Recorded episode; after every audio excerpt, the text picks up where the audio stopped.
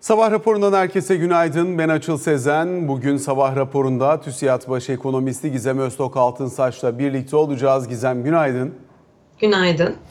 Geçtiğimiz haftadan bu yana önemli gelişmeler oldu. Özellikle hem Türk bankacılık sektörüne ilişkin hem Türkiye'nin genel gidişatına ilişkin uluslararası kurumlardan gelen çeşitli farklı görüşler var. Özellikle son dönemde politika faizine ilişkin bakışın bir miktar daha farklılaştığını görüyoruz. Dün Goldman Sachs'tan buna ilişkin açıklamalar geldiğini gördük. Diğer tarafıyla yine dönüp baktığımızda özellikle Fitch'in Türk bankalarına ilişkin risklerin azaldığına dair notları var. Bunun da belki belli ölçüde üzerinden geçmeye çalışırız. Dün gelen ödemeler dengesi verisi, bunun içerisinde oluşan çekirdek fazla ve aynı zamanda ödemeler dengesindeki e, açığın finansman metodolojisi üzerine bir miktar değerlendirme yapmaya çalışırız. Yurt dışına dönüp baktığımız zamansa tablo biraz daha farklı. Özellikle e, uluslararası kurumlardan arka arkaya Fed'in bundan sonra izleyeceği politikada indirim döngüsüne nerede başlayacağı ve ne kadar agresif olacağı konusunda farklı görüşler söz konusu. Morgan Stanley oldukça agresif bir faiz indirimiyle 2.25-2.5 arasına kadar gelecek bir Fed öngörürken örneğin Goldman Sachs biraz daha yukarıda ve daha yavaş e, gelişecek bir faiz indirim süreci bekliyor. E, sonuçta 3.5-3.75 arasında bitmesini bekliyorlar. Diğer taraftan yine bugün itibariyle UBS'in örneğin gelecek sene 275 bas puanlık bir faiz indirimi beklentisi dillendirdiğini görüyoruz. Dolayısıyla tüm bunlar programımız çerçevesinde üzerine konuşacağımız konular olacak. Önce bir hızlıca yurt dışını toparlayalım istersen Gizem. Ondan sonra biraz daha Türkiye'ye döneriz. Özellikle bu faiz artırım döngüsünün sonuna geldiyse FED ki sen öyle düşünmediğini söylüyordun. Şimdi faiz indirim döngüsü üzerine çok fazla tartışma döndüğünü gözlemliyoruz. Burada işte dediğimiz gibi Morgan Stanley 2025 e, sonunda 2.37.5'lara e, kadar geleceğini düşünüyor. Goldman Sachs 3.5-3.75 arasında e, işte 275 bas puanlık bir indirimi de UBS bekliyor. Nereye daha yakınsın? Öncelikle şunu söyleyeyim e, bu kadar erken yani piyasanın konuştuğu gibi bu kadar erken bir, erken bir faiz indirim döngüsüne gireceksek korkalım. Demek ki ABD ekonomisinde farklı kanallarda bankacılık sektörü olsun, hane halkı olsun veya reel kesim olsun herhangi bir farklı aktörde e, bilançoda FED demek ki ciddi bir problem görüyor ki bir anda bu kadar e, erken bir faiz indirim döngüsüne geçiyor. Ee, çünkü 5 e, aylık bir müddet biçiyor piyasa. Kasım, Aralık, Ocak, Şubat, Mart diyelim. Piyasa vırktan bahsediyorum bu arada. Dolayısıyla bence bu sıkıntılı bir sürece işaret eder. Diyelim ki hani benim düşündüğüm gibi değil ve erken bir şu anda piyasanın konuştuğu gibi hızlı bir indirim döngüsüne girdi FED. E, o zaman herhangi bir bilançoda e, bozulma olduğunu düşünmeye başlayabiliriz. Yani ekonominin bu mild recession dediğimiz böyle biraz hafif bir resesyona doğru gittiği ve Fed'in bundan hoşlanmadığına dair e, bir kanaat dahi oluşabilir burada. O yüzden e, bu ne kadar kutlanacak bir süreç o da ayrıca tartışılır. Hani diyelim ki ben kendi analizimde yanılıyorum ve piyasanın bahsettiği gibi bir süreç, beklentilerin, konsensusun olduğu bir e, vaziyet varsa. Bence öncelikli konu bu. İkinci konu hala daha e, şunu bilmiyoruz. Bütün mesela Cleveland Fed'in veya diğer e, törpülenmiş ortalamalara vesaire baktığımızda çeşitli enflasyon göstergelerine baktığımızda üçte takılıyor gibi gözüküyor açıl. Bunu bilmiyor piyasa. Yani şöyle bir dünyada değiliz biz. Bugün ABD enflasyonu son 3-4 aydır 3'ün altına gelmiş. Çekirdek ABD enflasyonu gene 3'ün altına kaymış süper çekirdek gene 3'ün altına kaymış bir dünyada olsak bu anlaşılabilir. Ve herhangi bir Fed başkanı şunu söylemiyor. işimiz bitmedi diyor daha. Burada bir zafer için henüz erken deniyor. Artım para politikasını yeterince sınırlayıcı olup olmadığına dair güvenli hissetmiyoruz diyen bir Powell var. Şimdi burada ya e, Fed'in sözel olarak ortaya koyduğu tabloda problem var ya da piyasanın e, fiyatladı rakamda problem var. Onu söyleyebilirim. Ama şunu da azımsamıyorum. Yani e, piyasa yanlış düşünüyor babında değil ama piyasa bazı şeyleri erken kutlar ve bundan da para yapar. Ondan sonra bakar aa öyle değilmiş der. ona göre yeni pozisyonunu kurar. Bunda şaşılacak bir şey yok. Bu normal. Ee, bunun dışında bugün e, CPI rakamı gelecek ABD enflasyonu. Ee, çekirdekte bakalım zaten hani geçen aya göre çekirdekte konsensusta bir farklılaşma beklenmiyor. Evet manşette 3.7'den 3.3'ler 3.4'ler bekleniyor. Ama alt detaya bakmamız lazım ve şunu unutmayalım. ABD'de enflasyonun 4 4,5 bandından buraya doğru inmesinde enerji fiyatlarındaki mutedil seyir de rol oynadı. Dolayısıyla bütün bunları topladığımızda ve çok böyle e, baskı altında bir ABD ekonomisi de görmüyoruz. Bütün bunları topladığımızda eğer ki FED konuşulduğu gibi bu zamanda yani 3 ay sonra 5 ay sonra bir indirime gidecekse o zaman ben ABD ekonomisinde farklı bir açık, farklı bir sıkıntılı süreç olduğundan şüphelenirim. O zaman piyasaların buradaki fiyatlama beklentisinin nasıl şekillenmesi söz konusu olabilir? Çünkü görüşler eğer birbirinden bu kadar ayrışıyor ise bunun orta uzun vadeli fiyatlamasını yapmak da zor olacak ve dalgasının boyu da büyük ihtimalle beklentilerin üzerinde olacak demek. Evet, e, yani bu bahsettiğimiz gibi bir durum olursa sağlıklı ilerleyen bir süreçten ziyade böyle problemli bir sürece girdiğimizi piyasa onu hangi aşamada anlar? Herhalde şu anda zaten kutlama aşamasında. Yani diyelim ki bir rate cut cycle başladı. Faiz indirim döngüsü başladı. Zaten şu anda fiyatlanıyor. Yani erkenden, önceden fiyatlanan normal olarak bir e, süreç var. O zaman e, o anda tabii ABD ekonomisinin durumu ve haber akışına göre e, o kutlamanın çok sürmesini beklememek gerekir. Ama dediğim gibi onun öncesinde zaten yani e, katılmadığım bir senaryo üzerinden ekstradan bir fiyatlamayı konuşuyoruz şu anda. Anlatabiliyor muyum? Normal şartlar altında ben piyasanın 2-3 ay içinde ABD'de Aa, aslında Fed'in e, o kadar da erken faiz indirmesi mümkün değilmişe geleceğini e, düşünüyorum. Orada da bugünkü coşkunun e, yerini biraz daha sakin bir piyasaya bırakmasını e, bekliyorum açıkçası e, o süreç hızlı olursa yani o yüzleşme süreci hızlı olursa piyasa satış yer. Ama eğer sakin sakin oraya gelirsek böyle kademeli kademeli 3 ay içinde yedire yedire o zaman sadece e, yükseliş belli bir noktada sınırlanır diye düşünüyorum. ABD 10 yıllık tahvil için konuşacak olursak bence 5'in üzerine hareket bitmedi. Dediğim gibi açıl yani 9'dan 4'lerin altına düşürmek birinci sınama. 3'lerden 2'ye doğru düşürmek daha büyük, daha zorlu ikinci bir sınama. Ben henüz o sayfada olduğumuzu düşünmüyorum. Özellikle JP Morgan'da senin görüşüne biraz daha e, denk bir görüş ifade ediyor. Onların bakış açısındaysa şu dönemde özellikle ara dönemde yaşanmış olan bu hareketin bir kısmı short covering'den belli başlı pozisyonların kapatılmasından kaynaklanıyor.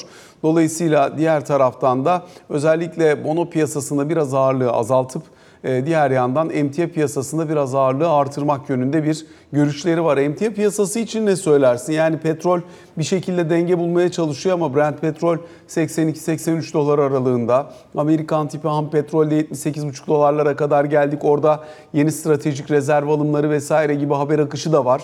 Dolayısıyla işin bir enerji bacağını kış e, ayları iyiden iyiye kendini hissettirmeye başlarken ikincisi de özellikle dünyadaki ticari aktivite üzerinden bir miktar emtia döngüsündeki fiyatlamayı nasıl buluyorsun? E, emtiadan kastın full emtia Sanayi metallerini rapordan- soruyorum. Yani önce enerji sonra sanayi metallerini soruyorum. Tamam. Şimdi enerji tarafında daha jeopolitik gelişmeler baskın oluyor biliyorsun. E, veya e, OPEC'in üretim veya arttırım kararları vesaire dönem dönem döngüsel olarak etkili oluyor. E, enerji tarafında şu anda petrol tarafında diyeyim. E, eğer savaşla ilgili veya bunun benzeri herhangi bir e, konflikt yani böyle çatışmayla ilgili ekstra haber akışı olmazsa çok yukarı yönlü hareketler bence söz konusu değil. Ama orayı belirleyen şey daha çok siyasi gelişmeler oluyor genel itibariyle. Diğer emtiayı konuşacak olursak metal tarım özellikle e, bunlar da Çin daha etkili oluyor ve Çin yavaşlıyor. Dolayısıyla Çin'deki yavaşlama daha doğrusu Çin arzu ettiği hane halkından gelecek olan tüketimi pek gerçekleştiremiyor. Çin yavaşlarken de dünya ticareti de yavaşlıyor. Yani ihracat ağırlıklı endekslere de baktığında, diğer dünya ticaretini gösteren endekslere de baktığında burada böyle zikzak çizen bir hareket var. Yavaşlıyor, bazen daralma oluyor son 3 aylıklara baktığında. Bazen böyle sıfırın üzerine çıkıyor hafif. E, son bir buçuk yıldır vaziyet böyle bu arada onu söyleyebilirim. E, dolayısıyla dünya ticaretinde veya dünya büyümesinde 2024'te 2023'e kıyasla daha iyi bir görüntü yok şu anda. Vaziyet böyle olduğu için de emtia tarafında da talep çok etkili olduğu için ve Çin dünya büyümesinin %30'unu oynadığı için zaten ben e, emtiada şu önümüzdeki en azından 3 aylık vadede çok böyle yukarı yönlü hareket veya herhangi yapılan analizi değiştirecek, tahmin değiştirecek bir hareket beklemiyorum. Ama e, ne dediydin? E, Bono short e, emtia long mu gidelim diyordu. E, nispeten öyle. Short demiyor da bono pozisyonunu azalt diyor. Shortla demiyor. Hı. Ben buna katılırım. Yani belki 4.60'ların altı biraz daha söz konusu olabilir ama e, stratejik, e, taktiksel olarak baktığında ama uzun vade stratejik tradingde ben hala da e, bonoda faizin yukarı olduğunu düşünüyorum. O yüzden orada pozisyon azaltmak bana makul geliyor. E, ama emtia tarafında tabii o oradan alıp oraya kaydırdığı için onu yapmak zorunda kalıyor ama e, ondan çok emin değilim emtiadan. E, o da olabilir yani makul e, gözüküyor ama asla burada mesela Bono'da e, payımı arttırmazdım ben olsam. Yani ABD trader olsam da tabii şimdi hariçten gazel okumak da hoş olmuyor. Ekranda anlatabildim mi? Benim kendi konum olmadığı için. Peki buradan dönelim istersen hazır emtia piyasasına girmişken Türkiye'deki ödemeler dengesi verilerine. Dünkü ödemeler dengesi verisi altında bir sürü hikaye barındırıyor. Farklı farklı bir sürü unsur var ve üzerine konuşabileceğimiz de çok e, alan var içerisinde. Öncelikle 1.9 milyar dolarlık bir fazla var. 12 aylık açık 51.7 milyar dolar seviyesine gelmiş gibi görünüyor. Bunun içerisinde birkaç kalemi ağırlıklı olarak konuşmak isterim. Bunlardan bir tanesi tabii bir önceki yıl savaşın etkisiyle ödemeler dengesindeki açığın önemli bir kısmı enerji ithalatından kaynaklanmıştı. Şimdi baktığımız zaman geçen yılla bu yıl arasında enerji temelli olarak e, açığın önemli bir kısmının daraldığını söylemek mümkün gibi görünüyor. E, kabaca 20 milyar dolar kadar bir önceki yıla göre daha az enerji üzerinden ödemeler dengesi açığı vermişiz. E, bu nedenle önce hem petrol fiyatlarının işte 100 dolarlardan aşağı gelmiş olması, geçen sene oralardaydı çünkü, e, bunun aşağı gelmiş olması hem de doğal gaz fiyatları tabii geçen sene çok patlamıştı. Bunların da belli ölçüde aşağı gelmesinden kaynaklanan bir avantajımız var gibi görünüyor. Önce enerji kaynaklı azalan açığın bu şekilde devamını bekliyor musun diye sorarak başlayayım. Sonra diğer kalemleri tek tek soracağım çünkü. Evet ama hızı azalır. Anlatabiliyor muyum? Şimdi 20 milyar dolar 12 aylıkta bir e, gelişme var ama ilk 10 aya baktığında da şimdi konuştuğun data Eylül'e ait ama bizim elimizde Ekim ayı dış ticaret verisi de var. Ocak-Ekim'e baktığımızda toplam enerji açığımız geçen yıl aynı dönemde 80 milyar dolarken şu anda 57'ye geliyor. Yani 23 milyar dolar civarında bir improvement var değil mi? İyileşme var orada. Ee, dolayısıyla bu iyileşme devam eder ama yavaşlayarak devam eder. Ee, bence yani e, 25 milyar dolara yakın bir rakama geliriz bence tüm yıl baktığımızda. Ee, yalnız bu analizi yaparken ikinci konuya da değinmek lazım. Konu sadece enerji değil bir de altın tarafı var. Yok ben o yüzden sana söyledim tek tek soracağım diye. Özellikle Tabii, enerji tabii, tarafındaki kalıcılığı alayım ki ondan sonra bunun etkisini azaltan tarafa da döneyim diye. Madem geldin devam edelim altından. Altın ithalatı kabaca enerjiden kaynaklanan avantajın yarısını götürmüş Evet. gibi görünüyor. Doğru yani 10 milyar dolara yakında orada bozulma var. Aynen söylediğin şekilde rakamlar. Ee, ama ben başka bir şey daha ekleyeyim buraya. Çekirdeğe baktığımızda yani enerji altını e, çıkarttığımızda çekirdek taraftaki bozulma e, çok daha yüklü. Yani şimdi sen ödemeler dengesi rakamından konuşuyorsun. O Eylül olduğu için bizim elimizde Ekim olduğu için ve bu daha yeni bilgi olduğu için bana oradan konuşmak daha doğru geliyor. Örneğin dış ticaret açığımız e, Ocak Ekim döneminde geçen yılın aynı döneminde 91 milyar dolarken şu anda 94'e çıkıyor. Manşette bozulma var gibi gözüküyor. Fakat bütün enerji altını vesaireyi çıkarttığında e, geçen yıl 10 milyar dolar olan o çekirdek açık şu anda 27 milyar dolara çıkmış durumda. Dolayısıyla yani neredeyse 3 katına çıkmış durumda. Hatta bir adım daha öteye gidip ben sana başka data vereyim elimdeki. E, şimdi geçen ay Ekim'de gelen ithalat artışı gene geçici dış ticaret rakamlarından bahsediyorum. Ticaret Bakanlığı'nın yayınladığı. İthalattaki artış yıllıkta aylık datadan bahsediyorum frekans olarak. Yıllık değişimi 1.3. 1.3'lük bir artış var. Bütün bu çekirdekleri çıkarttığında, enerjiyi altını çıkarttığında çekirdek ithalattaki artış %18. Çok yüksek. Bunu da ayrıca ekstradan konuşuruz. Dolayısıyla evet cari işlemler açığında böyle manşette baktığımızda bir takım güzel görüntüler oluyor olabilir. Ama alt detaya indiğimizde e, Ekim ayında yeniden bir bozulma göreceğiz. Yani Eylül datasını ben olsam e, geçici kabul eder. Ekim geldiğinde çünkü değişiyor data. Ekim'de cari e, işlemler gene bir milyar dolara yakın fazla verecek bu arada. Ama alt detayları değişiyor olacak. E, bu, şu anda elimizdeki dış ticaret rakamları onu gösteriyor. E, dolayısıyla bizim arzu ettiğimiz ne? Çekirdek cari açığın ve çekirdek dış ticaret açığının daha doğrusu iyileşiyor olması. Şu anki dış ticaret açığı rakamları Ekim ayı bunu göstermiyor. Ama diğer taraftan bakalım turizm gelirleri iyi gidiyor. Şimdi dış ticarette bu yok ama turizm gelirleri biliyorsun cari işlemler açığı neden oluşuyor? Dış ticaret, hizmet tarafı birinci, ikinci gelir dengesinden oluşuyor. Hizmet tarafının en önemli kalemi de turizm. Turizm gelirlerinde gayet iyi gidiyoruz. Ama orada da başka bir konu var aslında açıl. 2023 yılı eğer turizmciler yanlış fiyatlama yapmamış olsalardı restoran, otel vesairede çünkü Türkiye konuşulduğu kadar ucuz olmadığını biliyorsun biz yaz aylarında da konuştuk. Çok Ucuz değil fazla. değil artık pahalı oldu Türkiye. Evet aynen öyle. Ben onu söyleme benim dilim varmadı da dediğin doğru. Dolayısıyla e, çok daha iyi bir turizm geliri de elde edebilecekken biz o fırsatı da kaçırdık 2023'te. Onu da böyle parantez içinde söylemek lazım. Her şeyi böyle hızlı hızlı konuştuğumuz için kaçırmadan değinmek istedim. Sonuç itibariyle böyle durum. Cari işlemler, manşet, bize bir şeyler söylüyor olabilir ama alt detaylarda Türkiye'nin dış ticaret rakamlarında gelişme yok. O zaman döneyim şuradan e, cari açığın finansmanı bacağından e, bahsedeyim sana. Şimdi finansman tarafı için özellikle bir bankalarla sen de geçen hafta ve önceki haftada konuşmuştuk.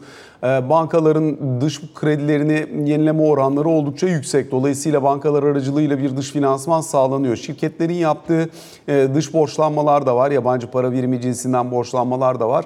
Bunların da yavaş yavaş bir miktar arttığını gözlemliyoruz. Onun da belki altını çizmek lazım. Burası bir finansman kalemi olarak orta uzun vadede bizlerle birlikte olmaya büyük ihtimalle devam edecek. Diğer yandan aslında doğrudan e, belki e, Merkez Bankası ile yapılan işlemlerle bir mevduat girişi olduğunu da gözlemliyoruz. Bunun bir kısmı ikili ilişkilerle karşı taraftan örneğin işte Körfez ülkelerinden daha önce açıklanmış olan girişler. Bir kısmı da hakikaten ekonomi yönetimi değiştikten sonra Türkiye pozisyonunu doğrudan mevduat kanalıyla alan doğrudan bir mekanizmayla Merkez Bankası üzerinden giden uluslararası yatırımcılar olabilir diye anlıyoruz. Çünkü arada hakikaten bir bölümünü e, hani açıklanan bilgiyle görmekte e, mümkün olmayan alanlar var. Dolayısıyla bu kısmı önemli gibi görünüyor. Mevduat girişi bacağını nasıl yorumluyorsun? Bu iyi bir şey, pozitif bir şey. Şunu da biliyoruz. E, yabancı ile yapılan reponun vadesi de uzamıştı hatırlayacak olursan. Yani bunlar iyicene kısalmıştı bir haftalık kadar. Bunun üzerine bir yıla kadar genişleyen bir süreç oldu. Bu, dolayısıyla kanallar açıldı zaten. Genel itibariyle akım kanalları diyelim. Sermaye akım kanalları. Bunu pozitif buluyorum. Daha da güçleneceğini de düşünüyorum. Umuyorum ki biz bu plana sadık kalacağız. Ve e, tutarlı bir şekilde, kararlı bir şekilde devam edeceğiz. Dolayısıyla mesela portföyde de bir akım var. Aslında portföyde de ufak ufak 4 aylık kümüle, 5 aylık kümüle baktığında fena olmayan girişler var. Banka rolleri iyi gidiyor. 6 aylık bakmamızda, 6 ay ve 3 aylık bakmamızda fayda var bu borç çevirmelere.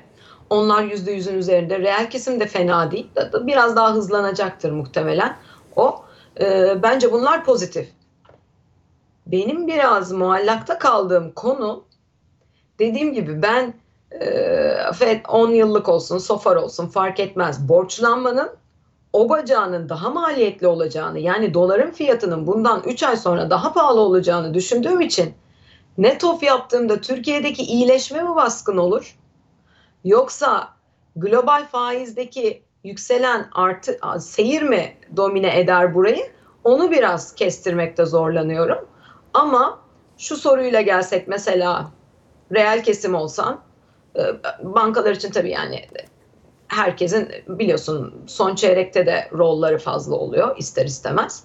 Ne zaman e, borçlanırdık diye konuşuyor olsak e, sanki bana bugünden ziyade önümüzdeki 3 ayda dış borçlanma daha iyi olabilir gibi geliyor. Biraz çekinerek söylüyorum çünkü global bacaktan ziyade Türkiye'nin daha iyiye doğru gideceğini düşünerek söylüyorum bunu. O bacağın, spread bacağının biraz daha domine etmesini bekliyorum. Şunu söyleyeyim. 376 diyelim CDS. Bunun normalde 300'e kadar iniyor olması gerekir.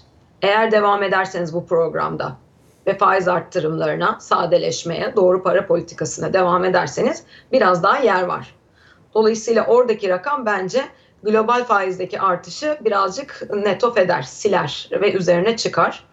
Ben 3 ay sonra borçlanmayı daha doğru bulurum. Ay, bu arada da e, tabii aynı durum bizim e, hazinemiz için de geçerli. Yani Mart'ta sanın, yanılmıyorsam yüklü bir dış borç ödememiz var. E, Ocak, Şubat'ta umuyorum ki fırsat olursa e, o kanalda da Eurobond issue'ların zaten biliyorsun erkenden geliyor. Yılbaşında bazı şeyleri tamamlamaya çabalıyor hazinemiz. E, oralarda da e, iyi borçlanmalar olacağını e, düşünüyorum. Şimdi özellikle biraz önce bahsettiğin kısma bir geri dönmek istiyorum. E, Ekim ayı verilerinin içerisindeki çekirdek ithalat artışından bahsettin ya o kısım üzerinde biraz odaklanmak istiyorum. Çünkü tüketim malı ithalatının aslında ciddi anlamda gerilemediğini e, seninle birkaç programdır konuşuyoruz. Biraz daha bunun teyidi üzerinden gidersek örneğin otomotiv bacağının burada çok doğrudan etkili olmaya devam ettiğini anlıyoruz. E, bu, bu taraf için ne söylersin? Çünkü burada hani şu anda kredi büyümesi neredeyse yok gibi. Özellikle e, otomotivde talebin nispi olarak yavaşlanmasının beklenebileceği bir ortamda dönem ve mevsim itibariyle de zaten hani ÖTV artışından önce e, bir şekilde insanlar kendilerine otomobil almayı tercih ediyorlar. Yılın zaten vergi artışından faydalanmamak için son dönemi ve muazzam da kampanyalar var. Yani 150-200 bin liralara varan kampanyalar evet. var otomotiv tarafında. O nedenle daha önce yokluk etkisiyle ithalat artarken şimdi bu kez bolluk etkisiyle ve indirimlerle yine bir otomotiv tarafında e, ilgi alaka görüyor gibi duruyoruz. Bu da hani e, özellikle tüketim malı ithalatında e, etki yaratıyor. Sadece bu arada otomotiv değil diğer kalemlerde de fena talep yok gibi görünüyor. Aynen. Yani şimdi tabii yukarıdan aşağı sıraladığında e, ithalattaki payı olarak tüketim malı ithalatında e, pay olarak otomotivin yeri tabii ki de yüklü. %105'lik bir artış var orada yıllık Ekim ayı datasında. Toplam tüketim malı ithalatında %78 civarında bir artış var. Alt kalemlere baktığında beyaz eşya veya elektronikler vesaire buralarda da veya onların parçalarında vesaire de fena olmayan bir artış var. Dolayısıyla ben şunu demezdim. Ee, evet tüketim malı ithalatı artıyor ama spesifik olarak taşıttan dolayı. Sadece taşıttan dolayı değil tabii ki taşıt kalemi ağırlıklı olduğu için etkisi büyük ki zaten o da yüzde 105 artmış durumda. Çok muazzam. Şunu da unutmayalım. Şimdi hep bizim kafamız şeye gidiyor açıl. Faiz arttırımı var ve e, krediler sıkılaşıyor. Tüketici kredilerinde hele zaten otomotiv kredisi, mortgage vesaire bunlarda zaten kredi yok uzunca bir süredir. İşte burada talep azalır. Tam vaziyet böyle değil Türkiye ekonomisinde. Şimdi tüketici finansman şirketlerinde çok uygun fiyatla bulabiliyorsun zaten. Kredi yanlış mıyım? Kısmen. E, artı kampanyalar var. Artı e, bu araçlara talebi olan kesim ne kadar o taşıt kredisini kullanıyor? Diğer bir soru da bu. Veya ben sana başka bir konuyu açayım. Bunu ilerleyen vadede seninle tartışıyor oluruz. Örneğin Türkiye'de hep böyle tüketici kredileriyle bu işi halletmek kolay olmayabilir diyoruz ya başka etkiler var. Bakalım toplama baktığımızda şunu anlamakta zorlanıyoruz ya biz mesela istihdamda e, çalışan arıyorsunuz, işçi arıyorsunuz bulamıyorsunuz. E, hani ekonomi bu kadar kötüyse insanlar niye bu kadar iş aramıyor diyorsunuz vesaire. Bunların ucu dönüp dolaşıp sosyal yardımlara geliyor. Kaç kişi ne kadarlık boyutta bir para enjeksiyonu alıyor? Bir de bunları düşünmek lazım. Yani ekonomi anlatabildim mi? Bu enflasyonla mücadeleden bahsediyorum. Konu sadece kredi faizinin artması değil. Bunu anlatmaya çalışıyorum. İşte kredi faizini arttırdınız, taşıt kredilerini kestiniz. Ee, otomobil ithalatı patlamış durumda. Şimdi bunlar bir tarafa. Demek ki konu aslında maalesef eskiden de bu bu arada. 2018'e gelsek faiz arttırarak enflasyonu kontrol etmeniz mümkündü.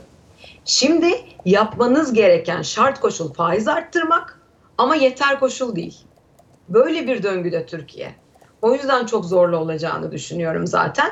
Dönem dönem böyle farklı kanallardan neden zor olacağını anlatmaya da çabalıyorum. Yani şimdi bugün mesela sosyal yardım kanalına değindim veya işte tüketici finansman şirketleri vesaire veyahut kampanyalar.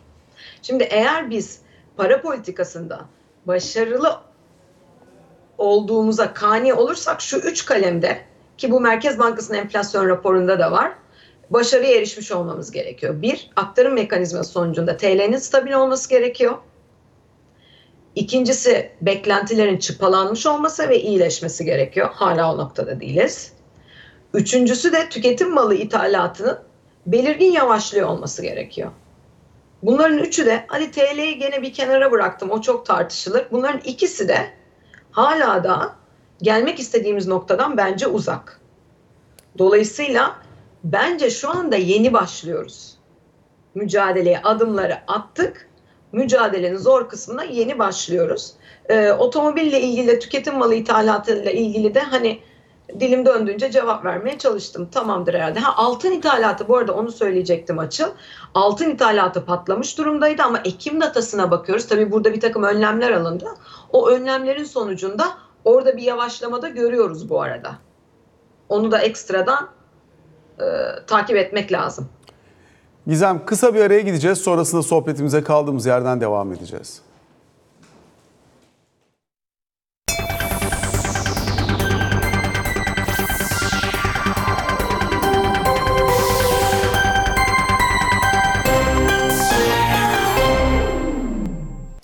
Sabah raporunun ikinci bölümüyle karşınızdayız. TÜSİAD Başı Ekonomisti Gizem Öztok Altınsaç'la sohbetimize kaldığımız yerden devam ediyoruz. İlk bölümü kapatırken biraz krediler demiştik ya Gizem. O bacağı ilgilendiren bir başka detayla devam edelim. Sonra farklı sorularım da var. Bunlardan bir tanesi şu. E, dün Hazine ve Maliye Bakanı Mehmet Şimşek'in açıklamaları oldu. Özellikle Exim Bank'la ilgili olarak Exim Bank'ın sermayesi 20.6 milyar liraya yükseltildi. Şimdi yüksek teknolojili ve katma değerli ihracat yapanlar için Exim Bank kanalıyla kullandırılacak kredilerde bir teminat avantajı sağlanacağını ifade ediyor e, Sayın Bakan ve diyor ki daha önce sadece teminat mektubuyla devam edilirken şimdi farklı teminatları da kabul edecek bir mekanizma kuracağız. Bunun takibini yapabilmek için de yapay zeka başta olmak üzere farklı kontrol e, mekanizmalarıyla e, bunların yerindelik denetiminin, teminat gücünün de kontrolünün yapılacağını söylüyor. Özellikle Exim kanalı ve buradan sağlanan imkanları bu çerçevede nasıl değerlendirirsin? Bunları pozitif buluyorum. Bunun gibi e, destekleyici adımların da devam etmesini bekliyorum. Yani aslında şu doğru bir strateji. İhracatta tabii daha çok yolumuz var yapılması gerekenler ve yapısal adımlar tarafında ama kademe kademe geliyor. E, dolayısıyla ben olumlu buluyorum, doğru da buluyorum. Uygulama tarafı biliyorsun uygulama talimatları vesaire geliyor bunlarla ilgili. Oralarda e, doğru ve sürdürülebilir şekilde ilerliyor olması lazım ama AI ile yapacaklarsa tabii yapabilirler. Yani bu mesela e, Ukrayna-Rusya savaşında e, belli kanallardan bizim bankalarımızın belli şirketlere kredi vermeme e, koşulları da gene e, bayağı iyi çalışan bildiğim kadarıyla e, yapay zeka değerlendirme süreçleriyle gerçekleşti. Çünkü kontrol edilebilirliği zor süreçler bunlar. Eğer bunu yapabiliyorlarsa ben oldukça pozitif buluyorum. Burada önemli olan açıl Türkiye'de aslında genel itibariyle bir adım atıyorsunuz. O doğru bir adım olabiliyor. Ama bunun uygulamasının da doğru devam ediyor olması ve yan boşlukları kalmıyor olması gerekiyor. Ee, ben pozitif buluyorum bunları. Bu arada da devamını bekliyorum açıkçası. İhracata dair teşviklerin ve yatırıma dair de teşviklerin devamını bekliyorum. Tabii Exim Bank kredilerinde şimdi bulunabilirlik probleminden ziyade maliyet yükselişi politika faizi çevresinde oluştuğu Evet. için reskont faizi maliyet yükselişi daha belirleyici oluyor. Ee, ihracatçıların şu anki temel yakınma noktalarından bir tanesi de burası. Eskiden hani e, kaynağı sınırlıydı Exim Bank'ın. Şimdi kaynak artırılıyor, sermaye artırılıyor, borçlanma imkanları artıyor. Fakat öbür tarafıyla ve daha uygun maliyetli borçlanabiliyor Exim Bank.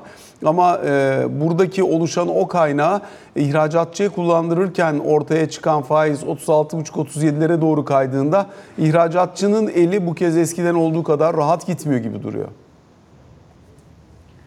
Rahat gitmiyor ama gene de ucuz açıl. Öyle söyleyeyim. Şimdi İleride daha da pahalanmasını bekliyor musun peki? Bekliyorum tabii ki politika faizinin e, yükselmesini beklediğimden ama belki oraya farklı bir e, e, adım gelir. Politika faizinin daha altında borçlanmak mümkün olur ihracattaki gidişatı çünkü olumsuz bir gidişat var desteklemek adına fakat e, şunu da söyleyemiyorum yani ihracatçı bugünkü kur seviyesinden o kadar şikayetçi ki benim doğru bulmadığım bir yaklaşım evet ee, ama onları dinlediğinde senin söylediğin tablo ortaya çıkıyor. Kur diyor, pahalandı diyor. Ee, zaten hani bölgesel çeşitlendirmeyi de çok yapamamış bir ihracatımız var. İster istemez. İşte tekstil Mısır'a kayıyor vesaire yani fabrikalar babında konuşuyorum. Bunun gibi bir sürü sektör spesifik e, değişiklik var ihracatımızda. E, dolayısıyla yapısal olarak bir farklılaşmaya gitmesi gerekiyor ihracatın. Onu da biz enflasyonla öncelikle mücadeleyi beceremeden, başarmadan yapamıyoruz gördüğüm kadarıyla. Bu tarz önlemlerle bir şekilde desteklemeye çabalıyoruz diye okuyorum süreci. Önlemler doğru ama dediğim gibi yeterli gelmiyor geldiğimiz noktada. Bence tabii şöyle söyleyeyim Açıl bu katma değer konusu konuşulduğu kadar basit bir konu da değil. Belki başka bir yayında daha detaylı konuşuruz. Yani katma değerli ürün, yüksek teknoloji vesaire e, bunlar zaman alan süreçler, verimlilik artışıyla e, beraberinde gelen süreçler. Fakat bu sadece böyle ihracat spesifik düşünmemen lazım. Bütün makroekonomideki, bütün makro politikanın bu yönde dizayn ediliyor olması lazım. Biz oralardan çok uzağız. Artı gene altını çizeyim. Yani çok sık duyuyorum bunu e, insanların ağzında ama katma değerli üretim yapmak konuşulduğu kadar basit bir şey değil. Hele ki enflasyonunuz bu kadar yüksekken. Yani daha bir sürü çözmemiz gereken sorun var. Ondan sonra stratejik olarak yıllar boyu planlama yapacağız. Türkiye bugün 3 yıl planladığı şey gerçekleştirebiliyor mu? Bence hayır. Daha biz buralardan uzak olduğumuz için e, böyle kısa vadeli adımları değerlendirirken evet doğru buluyorum. Yapılabileceğin maksimumunu yapan bir ekonomi yönetimi olduğunu da düşünüyorum.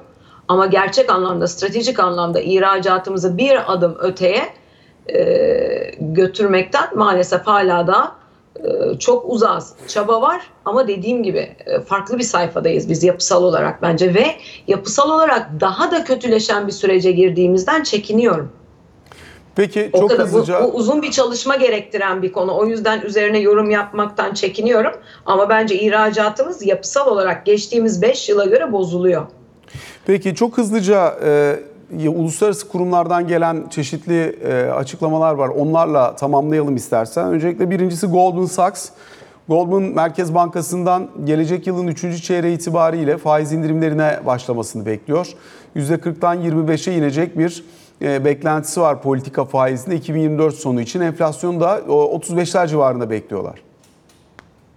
Yani hiç katılmıyorum. Hem 35'e yani ne olacak da Türkiye'de o kadar erken faiz indirimine geçeceğiz?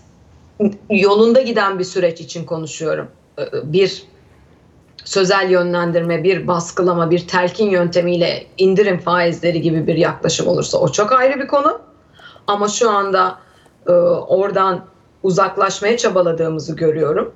Dolayısıyla doğru para politikası devam edecek olursa ki bence yavaş olduğunu sürekli olarak ifade etmeye çalışıyorum ama yön çok doğru.